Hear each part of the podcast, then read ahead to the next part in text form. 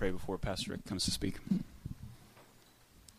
Father, thank you for the ability to know you and to follow you and to have a relationship with you because of what Jesus has done on the cross. We ask God as we turn our hearts and faces toward you this morning that you would reveal yourself to us, that you would help us to understand more what it is that you want from us, and that you would help us to, seal, to feel and to sense your love for us. It's in Jesus' name we pray. Amen.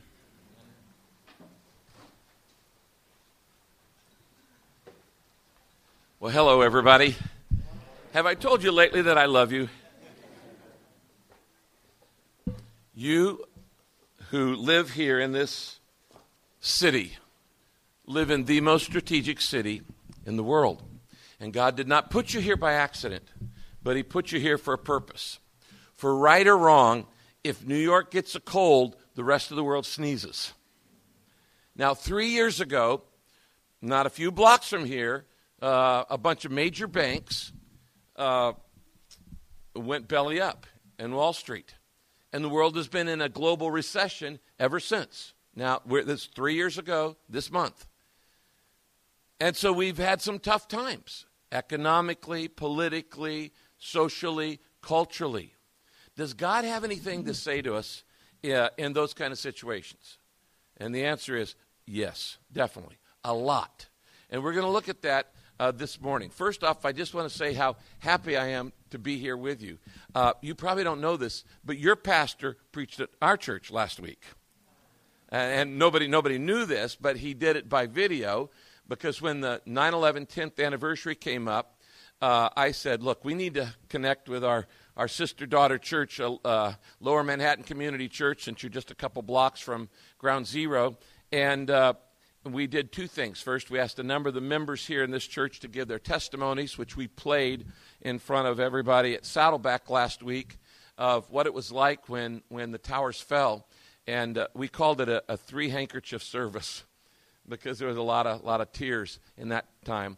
And then uh, I, the message that I, I taught last week at Saddleback in California, actually, I had Ryan close it and, and he did a message, and we had our video team come out here and taped Ryan preaching as he walked the streets of Battery Park, Tribeca, Greenwich, and all, all of the areas uh, down in this area.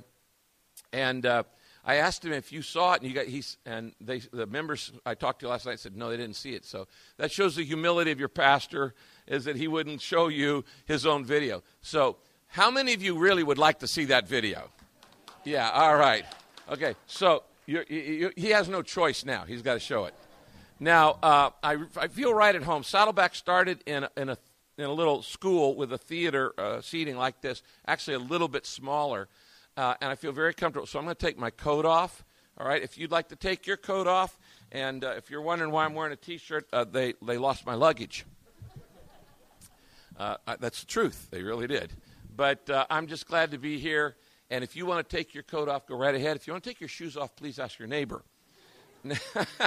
now, if you have a Bible, we're going to look at the book of Jeremiah. Jeremiah chapter 29. If you don't have a Bible, inside your program, there's a little outline there uh, with some notes that have all of the verses on it just in case you didn't bring a Bible.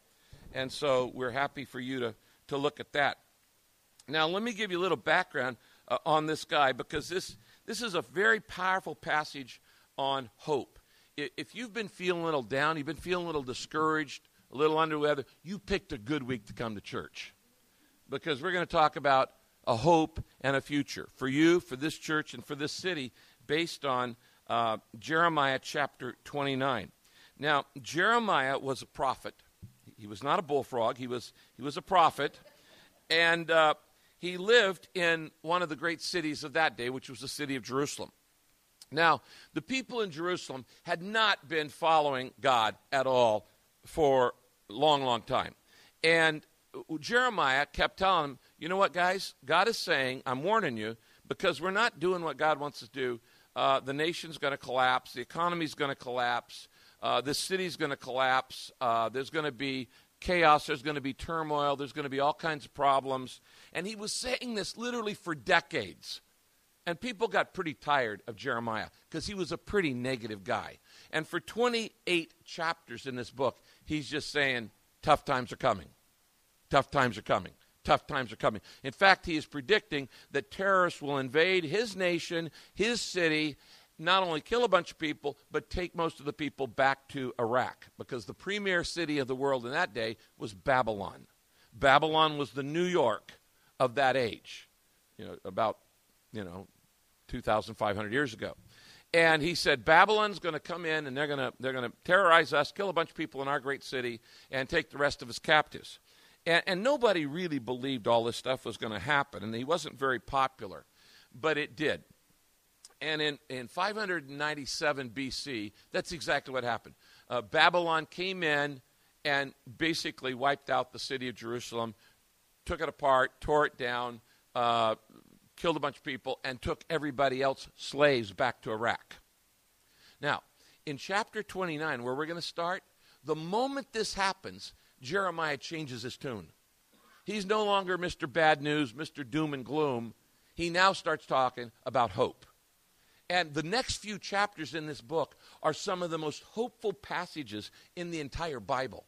I, I, would encourage you to go home and read 29, 30, 31, 32 of Jeremiah. There's a lot of incredibly encouraging material because once the bad thing happened, he now turns his tune and says, Yeah, it's bad, but God hasn't forgotten you. And in this passage, what we find is um, in the next few past, uh, chapters, he gives a bunch of promises. He says, God has promised to prosper you. He says, God has promised to bring about a national recovery. He says God has promised to set you free. He says God has promised to rebuild this city. He says God has promised to turn your mourning and your sadness into dancing and laughter and gladness. He said God has promised to refresh and restore everybody who's tired. And he says God has promised to forgive our sins and to restore our nation. I like all that stuff. Okay, I like all that stuff. Now, but he says it's not going to happen overnight. It's going to take a time. It takes some time. It's going to it's going to be a while. And so then the question becomes, what are we supposed to do while we're waiting on God to fulfill his promises? A lot of your life you're going to live in transition times. When you're kind of you're not where you used to be, but you're not where you're going to be. And you're kind of in a transition time. You may be in that right now. Uh, you may be here in the city in a time of transition. You go, I don't even know how long I'm going to be here. Well, okay, then you again, you picked a good time to come to church because this chapter is about the five things to do when you're in transition. When something as bad has happened in your life and you're waiting for the good to happen in your life, what are you supposed to do in the in the middle time? Uh, the hardest times in life are what I call God's waiting room. We don't like to wait. I mean, you know, if a, if a turnstile goes around and you miss it, you, you have a heart attack because, you know, well, I wanted to get in there a little bit sooner. And waiting in a doctor's audience, uh, you know, uh, you know, office or waiting in Department of Motor Vehicles, any kind of waiting, it's not a lot of fun. But God intentionally actually puts you in waiting times when you're in transition between what was bad maybe in your life and what's going to be good in your life uh, in the future. So, what are we supposed to do? Jeremiah chapter 29 is the first of Jeremiah's messages of encouragement to people who had just seen their city attacked by terrorists. That's what it's about. And in this chapter, he says, you know what? Even bad times can be blessed times if you'll do what God asks you to do. Let me say that again. Even bad times can become blessed times in your life. It's not all where you want it to be, but even in the tough times, God can say, you know, in the middle of a recession, I, I have a church right now, 11% of my people are out of work, and they've been out of work about two years. And so that's tough, okay? Uh, the economic forecast came out said the, the poverty rate right now in America is the highest it's ever been in our lifetime okay? And we don't really have any indication that the economy is going to turn around tomorrow or even next year. I mean, in the 30s, it took 10 years for that economy to turn around. So we don't really know. What are we supposed to do? How do we live blessed lives while we're in the waiting period? While we're waiting for the, the things to turn around. Okay, well, let's, if you have a Bible or if you don't have a Bible, pull out your notes. Let me read you this passage. In verse 1, uh, it says, This is the text of the letter that the prophet Jeremiah sent from Jerusalem to the surviving elders among the exiles. So he's writing to all the people who've been taken off captivity in, in Babylon. And, and down in verse 4, he says this This is what the Lord Almighty says to those I carried into exile from Jerusalem to Babylon. Here's his advice build houses and settle down, plant gardens and eat what they produce, marry and have sons and daughters Find your wives for yourself, your, your sons and give your daughters in marriage so that they too may have sons and daughters. Increase in number, don't decrease. Also, seek the peace and prosperity of the city to which I have carried you. Pray to the Lord for it. Because if it prospers, in other words, the city you're living in prospers, you too will prosper. When 70 years are complete for Babylon, in other words, it's going to be a while, you guys. When 70 years are complete for Babylon, I will fulfill my gracious promise to bring you back to this place.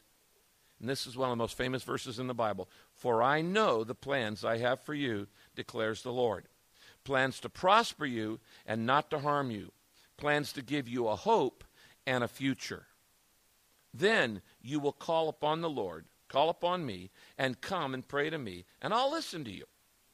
And you will seek me, and you will find me when you seek me with all your heart. I want to do two things in our short time together. I want us to talk about what am I supposed to do when I'm going through tough times, particularly a time of transition where you're not where you really want to be? And then, how can I have hope for my future when everything's falling apart? That's what we're going to look at, okay? Now, the first thing this passage teaches us are five things you need to do when you're going through tough times. Now, this is a very appropriate passage for you living in New York City because he is writing to urban dwellers. He's writing to people who lived in the most strategic city of that day. They're in Babylon. Now, the difference between them and you is they didn't choose to be there. Okay? You, you chose to be here. But they didn't choose to be there. In fact, it's an enemy nation and it's a foreign city to them. But it's an urban setting and God says, I'm going to I'm going to bring out, I'm going to do all kinds of things in your life. I have other plans for you. I'm going to give you your nation back, but it's going to be a while. And during this while, during this transition, I want you to do five things in the city that you're in. These are the five things God wants you to do in New York City right now in the middle of all of the recession. Number one, first thing, if you want to take notes, Make the most of today. That's the first thing Jeremiah says. Make the most of today. In verse 5, he says, Build houses and settle down. If you're taking notes, circle that phrase, settle down. It says, Build houses and settle down. That means stop treating whatever you're going through right now as a transition. Did you hear that? Stop treating what you're going through right now as a transition. He says, Yeah, you're in transition, but I want you to settle down. You're in a major urban area. I want you to build houses, settle down, plant gardens, eat what they produce. What's he saying here? He's saying, Don't put your life on hold. Stop waiting for the ship to come in. Stop waiting for the economy to turn around. Stop waiting to get to go back home to Jerusalem. Stop waiting for all of these different things. He said, Don't become passive. Don't keep waiting for a better day to arrive. He says, I want you to make the most of today. Settle down. He says, Whatever you're going to do with your life, start doing it now. I meet people all the time. I've traveled all around the world. I've, I've trained leaders in 164 countries. And so I've been in big cities and little tiny villages. And, and everywhere I go, I meet people who are always getting ready to start living. And they say, Well, I'm aiming to do this. I'm aiming to do this. I'm going, when are you going to stop aiming and pull the trigger? Okay? Someday I'll is someplace you're never going to get to. One day I'll. One of these days is none of these days. So, whatever you're going to do with your life, you better get on with it right now. I guarantee you that 10 years ago, today, a week ago, the people who were in the towers had no idea that that was going to be their last day. They got up that morning thinking, someday I'm going to do this. One day I'm going to do this.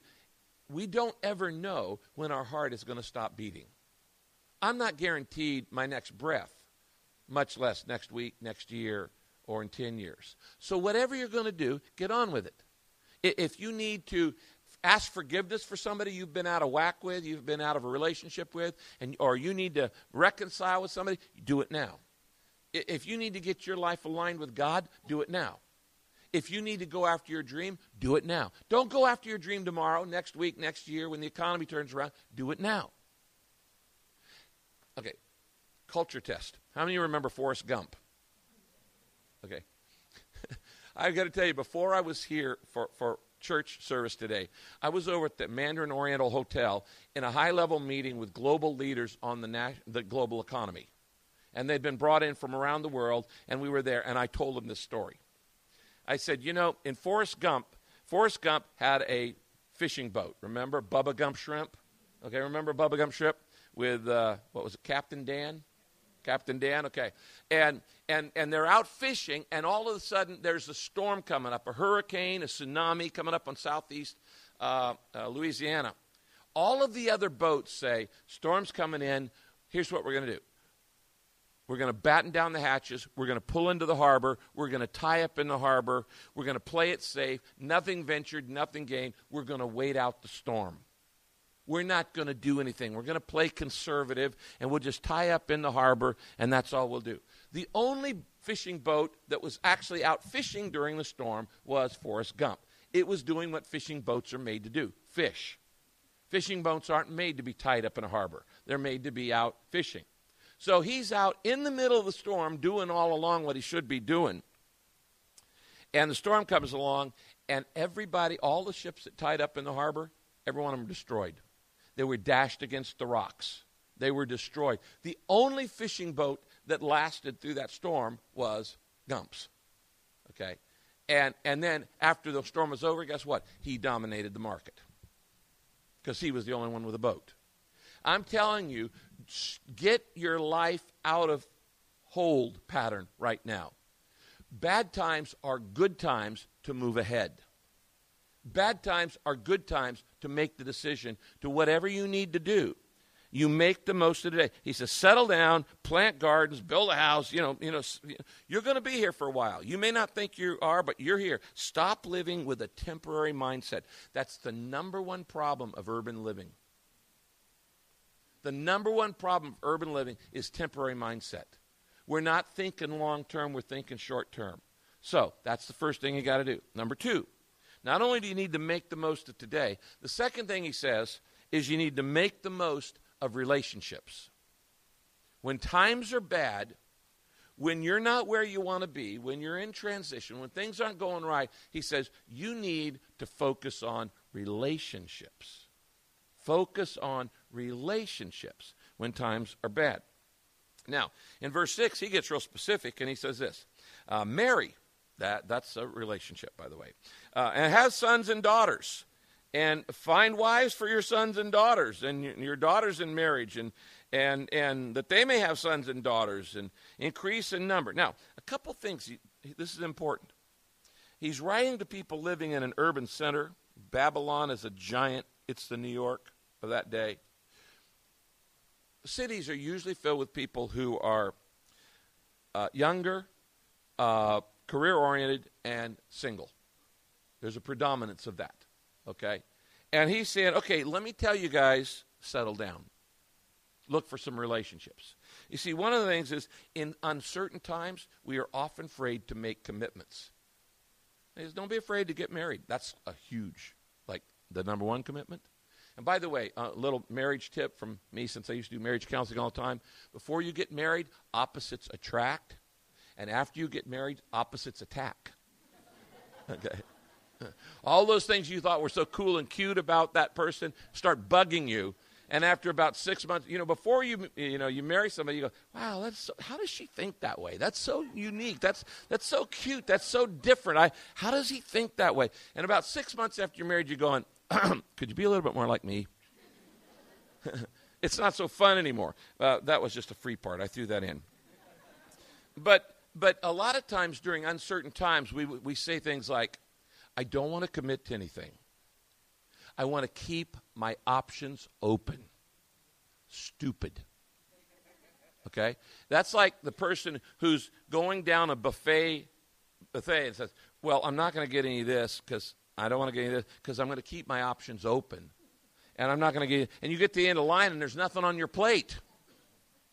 Okay? So what you got to do is you got to make some commitments. And he, said, he says, you know what? And by the way, this is a good word for people in, in the city. He says, don't be afraid to get married. And, and, don't be afraid to have kids. I've actually heard people say in L.A., where I live, uh, you know, Rick, I don't want to bring kids into this uncertain time. Friend, there's never been a certain time in all of the thousands and thousands of years of history.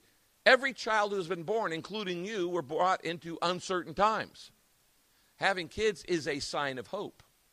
The thrill, thrill that I was thrilled about last week here at Lower uh, Manhattan Community Church is we had over 80 children in our children's ministry last week here. That, you know what that is? That says hope for New York City.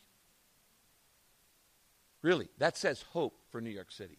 That children are hope. Now, let me say this: whether you ever get married or not is really between you and the Lord.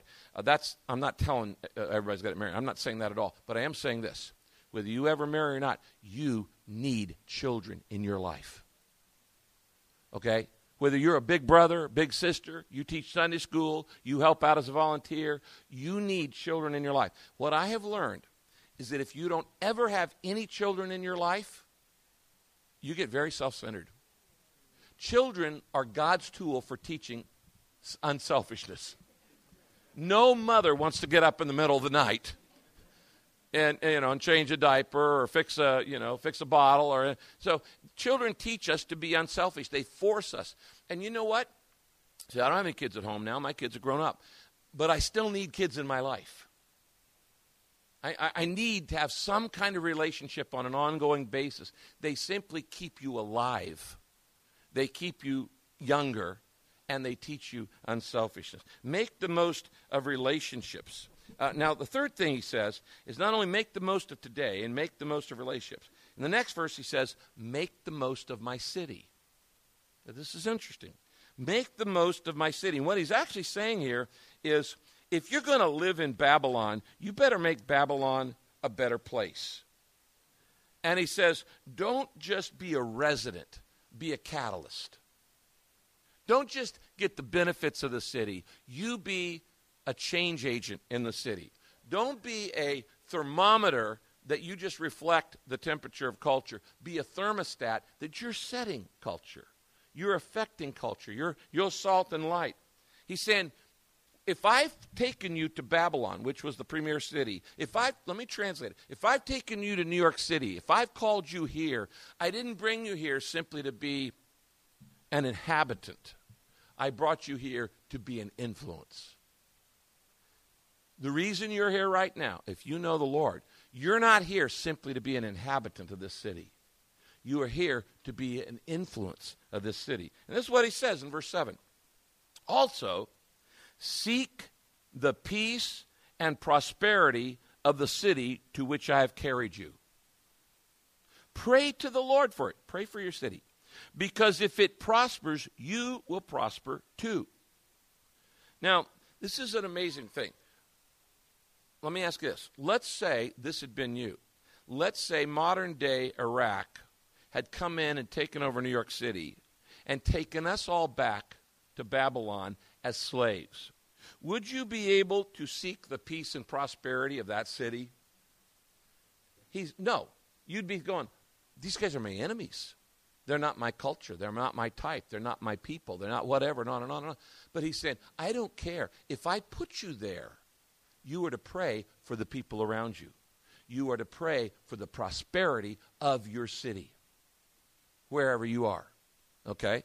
And he says, pray for the peace, the prosperity. He says, if it prospers, uh, uh, you will too. You see, as Christians, we're not just called to the good news, we're called to the common good. We're called to both.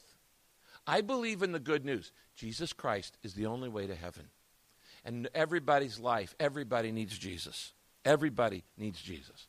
But I also believe in the common good, and that is what's best for everybody in this city. What's best for everybody on my block? What's best for everybody in my community, in my borough? What's best? I'm to seek not just the good news, I'm to seek the common good. That's commanded by God. This is not an optional, it's not just a good idea. If you're, a, if you're a Christian, if you're a follower of Jesus, you must seek the prosperity and peace of New York City. Did you know that God commands you to pray for your city every day? In fact, He says here four things you pray for. You might write these down, okay? Uh, oh, by the way, uh, uh here's, here's the verse. R- write down this verse Psalm 122, verse 6 and 7. Psalm 122, verse 6 and 7 is the urban prayer. It's the four things that David tells us we are to pray for the cities we live in. And here's what he says First, he says, Pray for the peace of Jerusalem. So the first thing you pray for peace in the city. Pray for the peace in the city. That means not conflict between ethnic groups, economic groups, gender groups, lifestyle groups. Pray for peace in the city. And then he says, may all pray that may all who love this city prosper. So you pray for the people. First, pray for the peace. You pray for the people. And what am I pray for the people? That, that everybody in this city prospers. That's what Psalm says, Psalm 122. Then the third thing he says, may there be peace within your walls. What he's talking about there is pray for protection. We're to pray for the peace of our city. We're to pray for the people of our city. We're to pray for the protection of our city that the walls will protect us, that there will be safety, there will be the people will be safe, security, that we don't have another 9/11. We are to pray that. And the fourth thing he says in that Psalm 22 is, "May there be prosperity in your palaces." What's he talking about? He's talking about economics. He's saying you need to pray for economic growth in your city. Now, if David said that everybody's to pray for that for Jerusalem, that means you're supposed to pray it for New York, and I'm supposed to pray it for L.A. Does that make sense? I'm to pray for the people in my city, the, the peace in my city, the protection in my city, and the prosperity in my city. And then why am I supposed to pray it? Write this verse down Psalm 122, verse 8 and 9. Psalm 122, verse 8 and 9 tells us the two reasons you're to pray for the peace, people, prosperity, and protection. It says this For the sake of my family and friends, I will say, Peace be with this city and for the sake of the house of the Lord, I will seek what is best for Jerusalem. Did you hear that? He said, I want the city to be blessed so my family and my church can be blessed. That's legitimate. That's legitimate. You know, you know that phrase, a rising tide raises all the boats? If, if the city is blessed, then everybody in it gets blessed. And, and so that's what we're to pray. We are to make the most of the day. We're to make most of our relationships. Third thing he says is while you're in that transition, while you're in the tough times, make, make the most of the city you're living in. Be it, make it a better place. Number four, verse 10 and 11 says, if you're going to make it through the tough times, you must become a promise person. Become a promise person. What does that mean? It means know the promises of God and then claim them. The, Ryan mentioned, uh, he said, what he thought was one of the reasons God had, had worked in my life. And he was right. I simply believe the promises of God. If God said it, I believe it. I saw a bumper sticker the other day. It said, God said it, I believe it, that settles it. I want to make another sticker that simply says, God said it, that settles it, whether I believe it or not. Because truth is not based upon whether I believe it or not. I could say I don't believe in the law of gravity. That's not going to make gravity not work. Okay? And there are physical laws in the universe and there are spiritual laws in the universe that whether you believe them or not, they work. And, and, so God said it, that settled it, whether I believe it or not. Now, when I believe it, I cooperate with it, it adds blessing in my life. Now, There are over 7,000 promises in the Bible. 7,000. And that they're like blank checks waiting to be written. There's promises about business success. There are promises about personal uh, uh, development. There are promises about marriage and family. There are promises about uh, uh dreams. There are promises about goals. There are promises about uh, health. There are, uh, every, area of life. There's no area. God has made promise after promise after promise. Why would God make 7,000 promises to us? Because He wants us to learn to trust Him. That's what it's all about. Learning to love and trust God. You see, the Bible says without faith it's impossible to please God. The Bible says whatever is not of faith is sin. The Bible says, according to your faith, it will be done unto you. Now, that's an amazing verse. God says, You get to choose how much I do in your life. You get to choose how much I bless your life. According to your faith, it will be done to you. Okay? Much faith, much happens in your life. Medium faith, medium amount happens in your life. Little faith, little happens in your life. No faith, no blessing in your life. According to your faith, it will be done unto you. God says you get to choose. Now, I don't know about you, I'm a pretty big thinker. I can think up some pretty big things. And yet in Ephesians 4, God says, no matter what you think, I can top that. I am able to do far bigger than you would ever think, ask, or imagine. So he says here, not only do you make the most of today and relationships in the city, he says, I want you to become a promise person. And then he gives us one of the great promises of Scripture, verses 10 and 11. When 70 years are completed for Babylon, I will fulfill my gracious promise to bring you back to this place. For I know the plans I have for you, declares, declares the Lord plans to prosper you, not to harm you, plans to give you a hope and a future. A lot of times when things go wrong, people think God's trying to get even with me. They say, "Oh, I had a, you know, I'm late. I had a flat tire or whatever. You know, God's trying to get even with me." No, if God were trying to give it even with you, you would not be alive. Okay, so it's not a flat tire. Okay, believe me, you would not be alive. We are all trophies of grace. Okay, and, and, and let me just say this as clear as I can say God is not mad at you, He's mad about you. He's not mad at you, He's mad about you.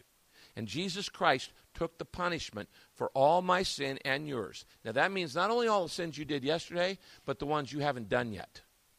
So, the ones next week, if God punished you for sins you do next week, well, then Jesus Christ's death on the cross was worthless.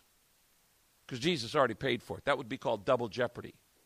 So, God is not going to punish you because God, Jesus, already took the punishment on the cross. People who don't understand the cross think God's always out to get them. But the cross, Jesus took that, took that all. We become a promised person. He said, I want to give you hope. I want to give you future. The fifth thing you need to do in the time of transition is you need to talk to God continually. You need open communications. Uh, and the more you talk to God during uh, a tough time, the more strength, the more power, the more energy you're going to have. And in verse 12, he says this Then you will call upon me. Now remember, they're in Babylon, they're in the New York City of that day. You will call upon me and come and pray to me, and I will listen to you, and you will seek me, and you will find me when you seek me with all your heart. You know, I talk to a lot of people who, who, who don't believe in Jesus, don't even believe in God, and it, it does, doesn't bother me. I mean, when somebody, uh, I'll be sitting on an airplane, somebody say, Well, I'm an atheist, and I'm like, Yeah?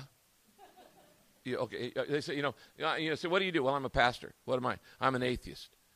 I don't know if they think I'm going to faint or something, you know, but so what? Okay? Uh, and, and my question, I always say to them, you know, my, my, my question to you is not that you don't believe in God. That's not. My question is, why? Okay? Why do you not believe in God? Because the reasons are much more important than, than the fact. And and um, sometimes I've actually asked guys, I say, you know, if there was a God, would you have to change your life? Your lifestyle. Oh yeah. What would you have to change? They start telling me, well, I'd have to change this, this, and this. I said, well, then the real issue here is not that you don't, you you can't believe in God. It's you just don't want to. It's more convenient to not believe in God because you simply don't want a boss.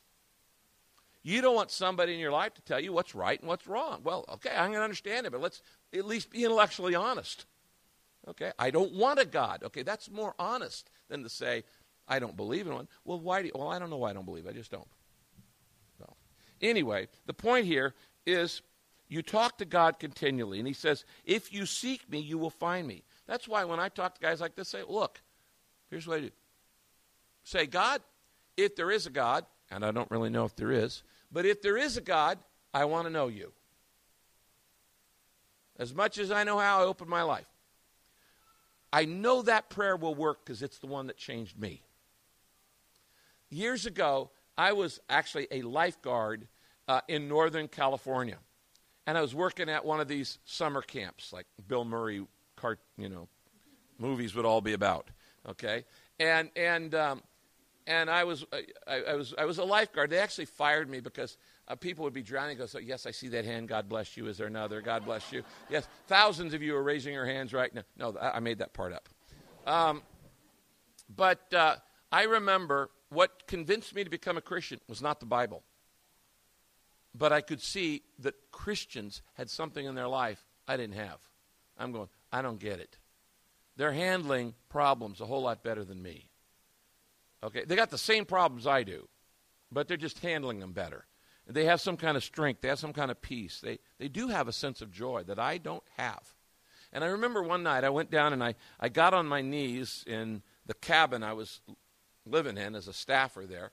And I got on my knees and I prayed a simple prayer and I said, God, if there is a God, uh, I want to know you. I, am going to seek you like this verse talks about. If you seek me, you will find me.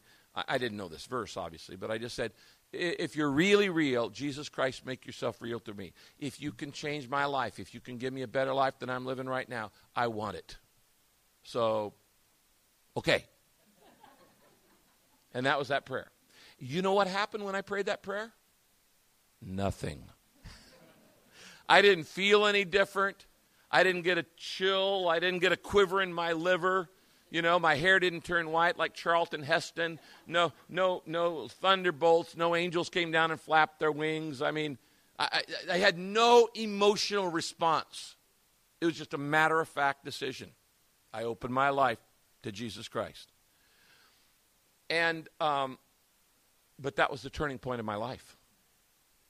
And actually, the more I understood it as life went on, the more I got the feelings kind of came in line. And I go, oh, this is cool. And then this is really cool. Wow, this is really cool.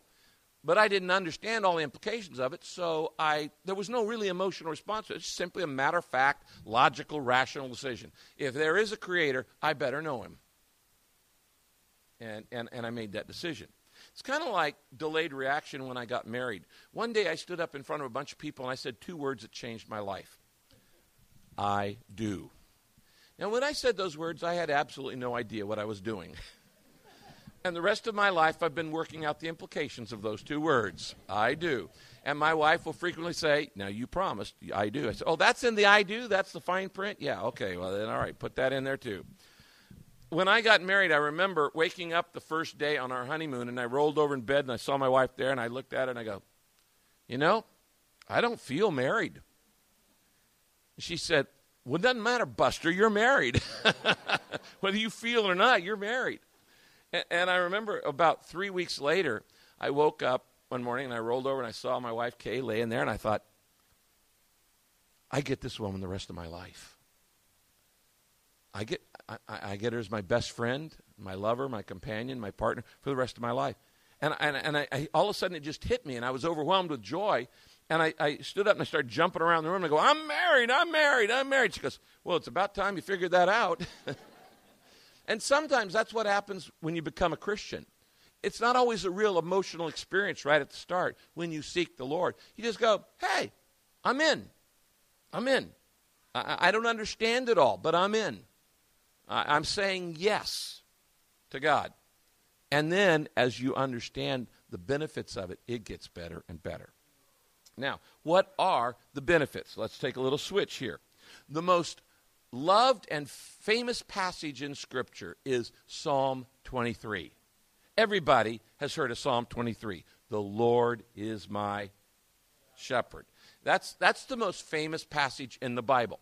And in that passage, David uh, tells us why he can always have hope, even in the times of transition, even in the tough times. And in the last verse of Psalm 23, uh, David gives us three reasons we can face the future with hope. Now, I don't know what you're going through right now. You may be having some economic tough times. You may be having some emotional tough times. You may be having some relational tough times. You may be having some vocational. You're out of work. You may be having some uh, mental tough times or whatever. I mean, there's all different areas. Regardless, David ends the psalm saying this Psalm 23, verse 6. In fact, let's read this verse aloud together. It's a very famous verse. Surely goodness and mercy will follow me all the days of my life, and I will dwell in the house of the Lord forever. Okay, very quickly, if you can write quick, I can talk quick. Let me, out of that verse, it tells us the three reasons we can face the future with hope. Jeremiah tells us the five things to do. David tells us the three things to remember. Jeremiah tells us how to act. David tells us how to feel. And he says, I can have a great hope for my future for three reasons. Number one, because God is watching over me. That's the first reason. That no matter what I go through, God's going to be watching over me. Psalm 145, verse 20 says, The Lord watches over all who love him. Do you know what the greatest gift you can give somebody? Attention. Attention. When my kids were little, I'd be reading the paper, and my daughter Amy would come up and she said, Daddy, I said, Yeah. Daddy, yeah. Daddy, yeah. And finally, she'd push the paper down. She'd grab my hands. Daddy, look at me. Why? Because the greatest gift you can give somebody is your attention. If you study the ministry of Jesus, everywhere he went, he gave a look, a word, and a touch. A look, a word, and a touch. A look, a word, and a touch. He would look them in the eye, because when you look somebody in the eye, you're saying, You matter to me. You're valuable. You see, the greatest thing I can give you is my time. It's not money, because I can always get more money. But I only have a certain amount of time in my life. And when I give you my time, I'm giving you a part of my life I will never get back. And so that's it. So m- m- money is not nearly as valuable as time. Time is far more valuable than money. And, and, and that's why wasting time is committing suicide because your time is your life. And if you want to be effective as a Christian, you got to learn how to get control of your time. But the greatest gift you can give somebody is attention, is time. I talk to guys all the time. See, I have a church full of CEOs. And I have guys who go, I don't understand my wife and kids. I give them everything they want. I buy them everything they need. And they go, hang on, you know what they want? They want you. They want you. They want your attention, not your gifts.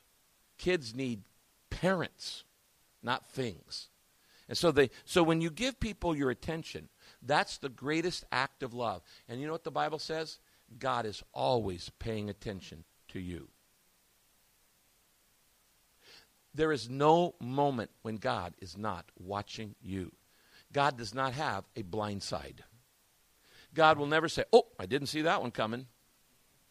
God is always watching you. The Bible says He has the hair on your head numbered. Now, for some of you, I can see that's pretty easy. Okay. But, and, but He actually sees how many fall out in the sink every day, too. Okay. Uh, but he knows, God knows more the details of your life than you do. He knows you better than you because he made you. And because God is watching over me, I can have a hope. Now, here's what David says Surely goodness will follow me all the days of my life. Now, because God is good, he's watching over me. Because God is good, he will not let anything happen to me unless it is for my own good, for the good of others, or for the good of his kingdom. I didn't say it was all good. I said, not everything happens in your life is good. But he says he won't let anything happen in your life unless he can use it for the good in your life, in the life of others, or in the life of the kingdom of God. Now, notice it says, Surely goodness will follow me all the days of my life. Now, circle the phrase, goodness will follow. That doesn't mean only good things will happen. What it does mean is that God will ensure that good will come out of whatever happens. Now, let me, now, this is why God is so cool. Anybody can bring good out of good, only God can bring good out of bad. God can take my stupidest mistake, my biggest sin, my worst faux pas, my most spectacular failure. He can take everything that I regret and want to hide in the closet. And he goes, You know what? I can still bring good out of that. Only God can do that. Anybody can bring good out of good. Only God can bring good out of bad. Now, when I have a God who can bring good out of bad, I have a reason to hope. It means even if my life falls apart or towers tumble, somehow God is going to figure out a way to bring good out of that. It's not good. In fact, most of the stuff that happens in life is not good. It's not good because we live in a fallen, broken world and nothing works. No relationship, every relationship's broken, every body is broken. Have you noticed your body doesn't work perfectly? The, the weather is broken, the economy is broken. Literally, everything is broken because we live in a broken world, sin. So we shouldn't expect it to be good. But God brings good even out of bad. He can bring good even out of the tough times. Look at this verse, Romans 8 28. And we know that in all things God works for the good of those who love him, who've been called according to his purpose. Now notice, it doesn't say all things are good, it says all things what? Work. Work for the good. And it's like this. I'm, uh, anybody ever watch this show Chopped on TV? Anybody watch the Food Network? Do any of you eat? Okay. One of the ways I like to relax is, is I like to just mess around and make stuff. Now, if I'm going to bake a cake, it says all things work together for good. Individually, these things aren't good, but together they work together. Now, if I bake a cake, if I take a, a, a, a spoonful of Crisco or lard and I eat that, that's not going to taste good. Okay. If I take a spoonful of, of, uh, of uh, flour and I eat that, that's not going to taste good. If I take a spoonful of uh, salt, that's not going to taste good. If I take uh, a little yeast, that's not going to. I could even take a spoonful of sugar. That's too sweet for me. Uh, I could take a raw egg and eat that. Is the, in fact, some of the things in your life actually taste bitter. There are things in your life that are actually bitter. But if I stir them all together, they work together for good and the cake comes out. That's good. I'm a purpose driven eater. and, and a lot of things in your life, that's bitter, that's bitter, that's bitter, that's bitter, that's bitter. But if you will give it to God, He will take the pieces and bring peace out of it. That's what He says. Now, this is not a promise for everybody. All things work for the good of those who love Him. All things are not working for the good of people who hate God, who are walking away from God, who are denying God, who are disobeying God, who are disconnected from. They only work if I go, God, I give you all the pieces. He can't work it for good unless I give him the pieces of my life. Now, it's very difficult uh, to see God's goodness during the tough time you're in. It's usually only only looking back.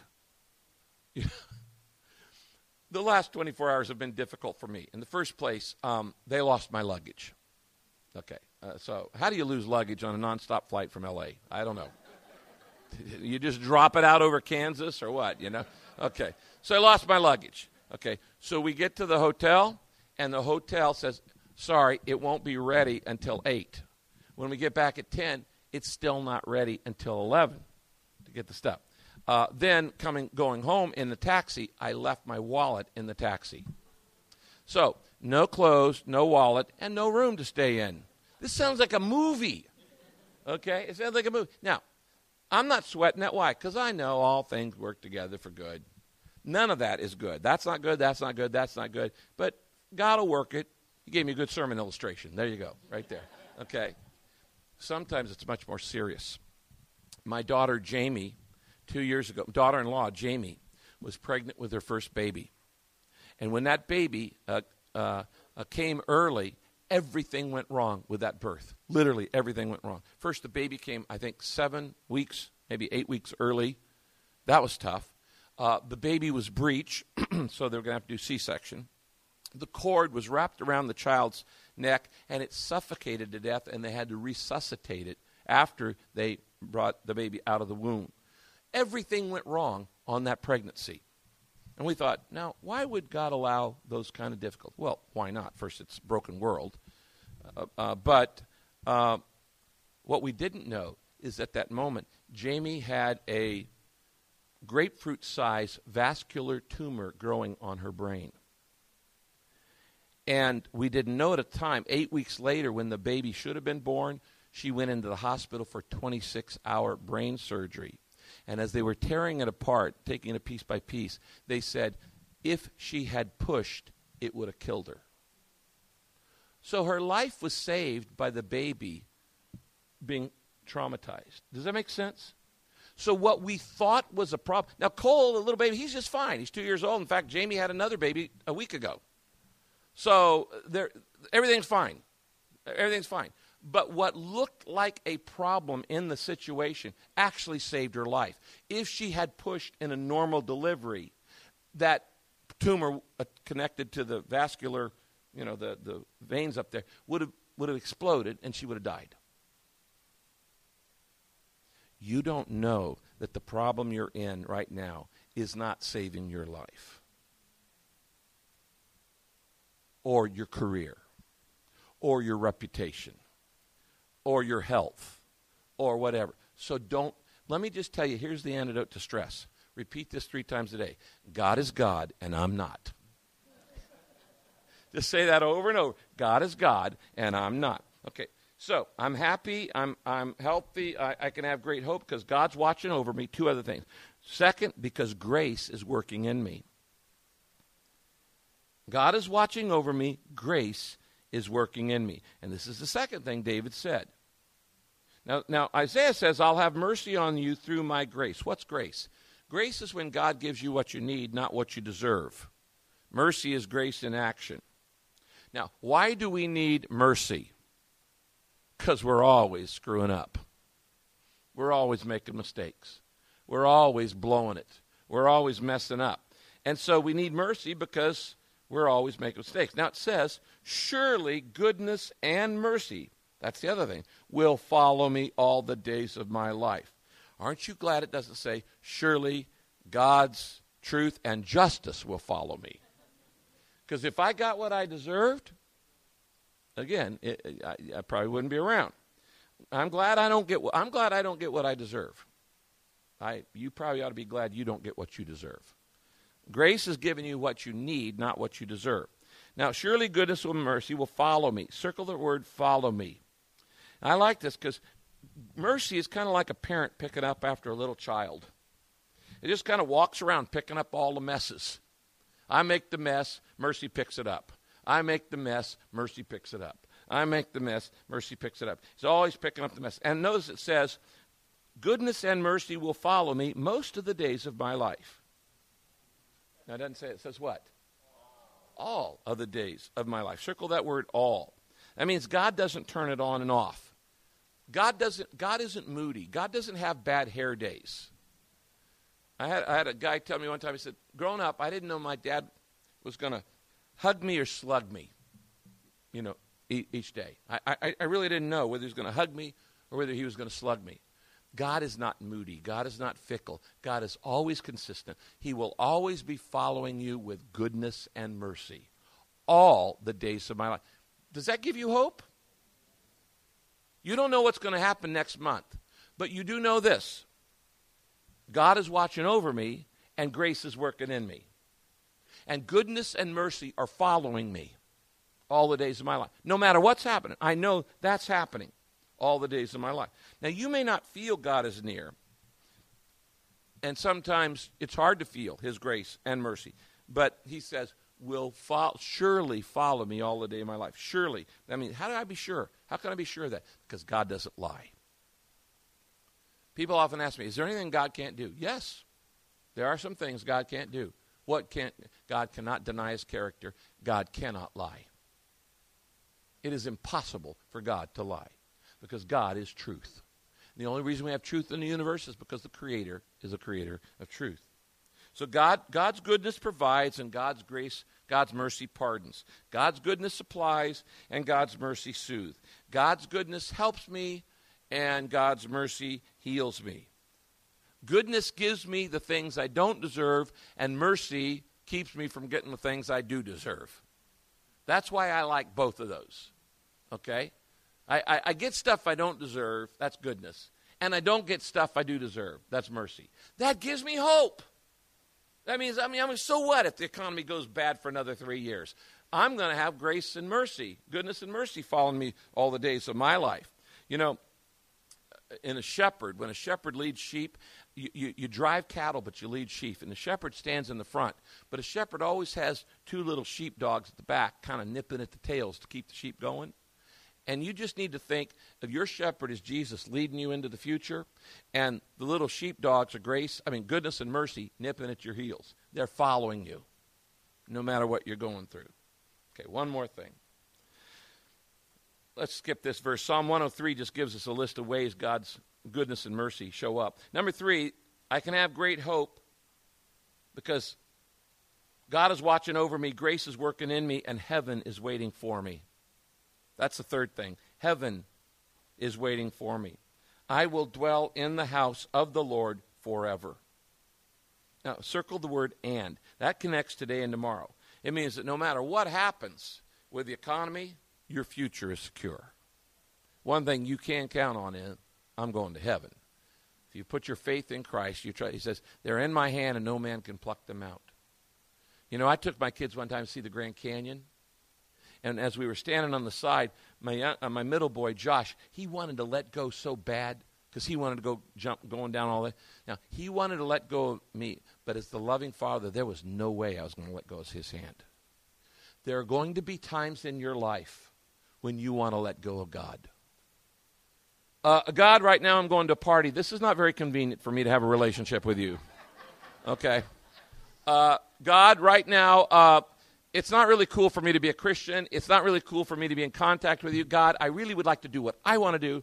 You've said for me to forgive that person who hurt me, and I don't want to forgive him. So if you don't mind, I'm going to let go right now. And God, the loving Father, says, You may want to let go of my hand, but once you put it in mine, I'm never letting go. You will never lose your salvation if it's been given to you. It is a gift that cannot be taken away. They are in my hand, and no man can pluck them out. And heaven is waiting for me. Now, I could go through all these verses, but we ran out of time. So let me just say this What's heaven going to be like? Really? What's heaven going to be like? I want to tell you the reason why most people are bored with heaven is because they have no idea what it's going to be like. The idea, typical idea of heaven is sitting in a, on clouds in a totally white environment, wearing a sheet with wings and playing a harp. Friends, to me, that would be hell. I can't think of any more boring way to spend eternity. In the first place, you're not going to have a- wings in heaven because you're not going to be an angel. Angels are angels, people are people. You're going to be you in heaven. You're not going to be an angel in heaven. Okay? Second place, it's not going to be white. God is a multicolored God. He created the full spectrum. Now, you think how beautiful this world is and it's broken? Just think what a perfect place is going to be like. You think of all the cool things that are here on earth that are fun and good. I mean, God created taste buds and then made Cinnabon rolls. what a God! What a God! Okay? I mean, God, this is the guy who invented sex. This is the guy who invented sunsets. This is the God who invented all of the great pleasures in a broken world. You cannot imagine how cool heaven's going to be. Now, in heaven, I'm going to give you four words and we'll close. Four things are going to be in heaven. We're going to be reunited.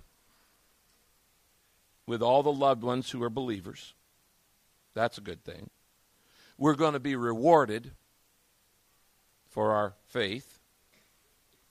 We're going to be reassigned to do work that you love to do. You're not going to lay around in a cloud and do nothing. You're going to have work, but the thing is, there won't be problems to it. It'll be fun. You're going to enjoy it. It'll be, you're going to, oh, this is cool. I like doing this. You are most like your creator when you're creative. And you will create things in heaven. So, re- reunited, rewarded, reassigned, and then released from all pain, suffering, depression, sorrow. He will wipe away all tears from our eyes. There will be no more death, no more sorrow, no more crying, no more pain. All that's are gone. Now, the last verse on your outline, 1 Peter says, You're only visitors here. Your real home is in heaven. So, what am I saying? This is the warm up act. This is the get ready stage. At the most, you're going to spend 80, maybe at the most 100 years here on earth. That isn't a whole lot of time. Compared to the trillions and trillions and trillions and trillions and trillions of years you're going to spend in heaven. You get a hundred years here, trillions of years in eternity. This life is preparation for the next. And what does God want you to do? Those five things that Jeremiah said. Okay? Those five things Jeremiah said. He says, settle down, make some commitments. Whatever you're going to do, do it now. Make the most of your life. Pray for the prosperity of your city. Pray for the common good. Do all of these things. Become a promise person and never stop seeking me. If you do that, he goes, you made your life count. You made the most of what you were given. Now let's bow our heads.